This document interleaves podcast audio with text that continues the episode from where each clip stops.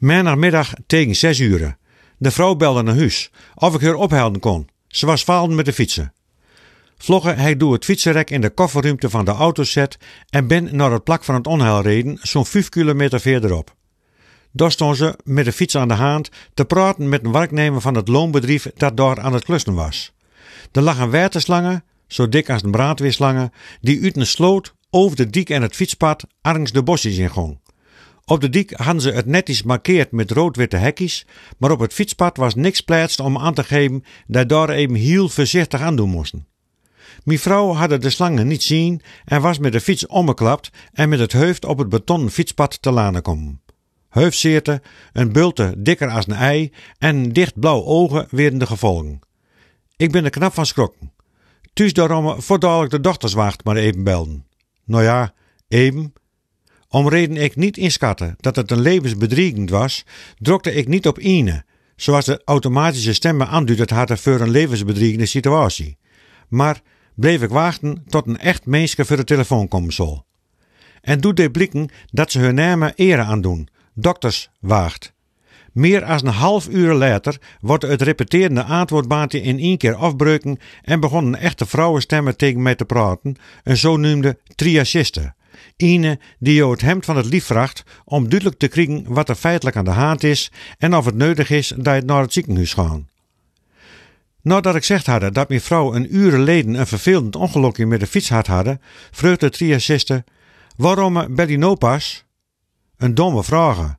Dom om reden ik mijn vrouw eerst ophelden moest en daarna meer dan een half uur aan de telefoon hongen hadden voordat ik die triagiste aan de telefoon kreeg. Waarom nou pas? Ik zal haast, zegt hem, waarom neem je nou pas op?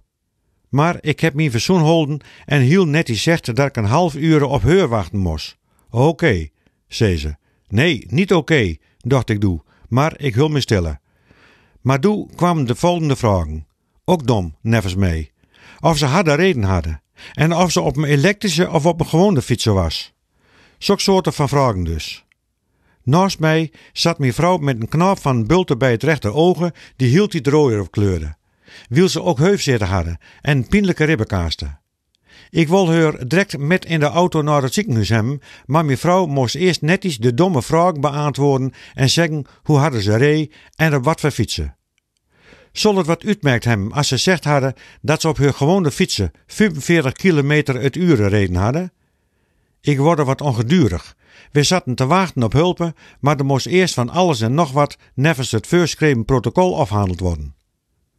Maar ik bedacht mij dat ik helemaal niet klagen mocht. Ommers, hoe ongedurig zal Zelensky wezen, die dappere kerel in Oekraïne?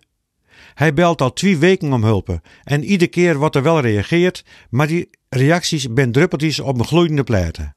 Het lost ook het probleem helemaal niet op. De terechte vraag die heel tijd weer stelt wordt, is les hoe erg moet het worden voordat de NAVO eens ingrijpen zal? Oekraïne bungelt nou tussen tafellijken en servet in. Het laat is afhankelijk van allerhande goede bedoelings, maar het schudt maar bar weinig op. Er komt een moment dat de NAVO vaststellen zal dat het zo niet verder kan. Maar dat is dan om reden het te dichter op de eigen hut komt. Aan het einde van het gesprek zei de 63 gelukkig dat we over een half uur terecht konden in het ziekenhuis. Daar worden we wel direct hulpen. De dokter was heel aardig, maar zei al dat mijn vrouw even een weken kalm aan doen moest. Ze knapt inmiddels gelukkig weer wat op en het weer wat zicht in het ogen. Hopelijk kreeg ook Zelensky eens wat zicht op hulpen.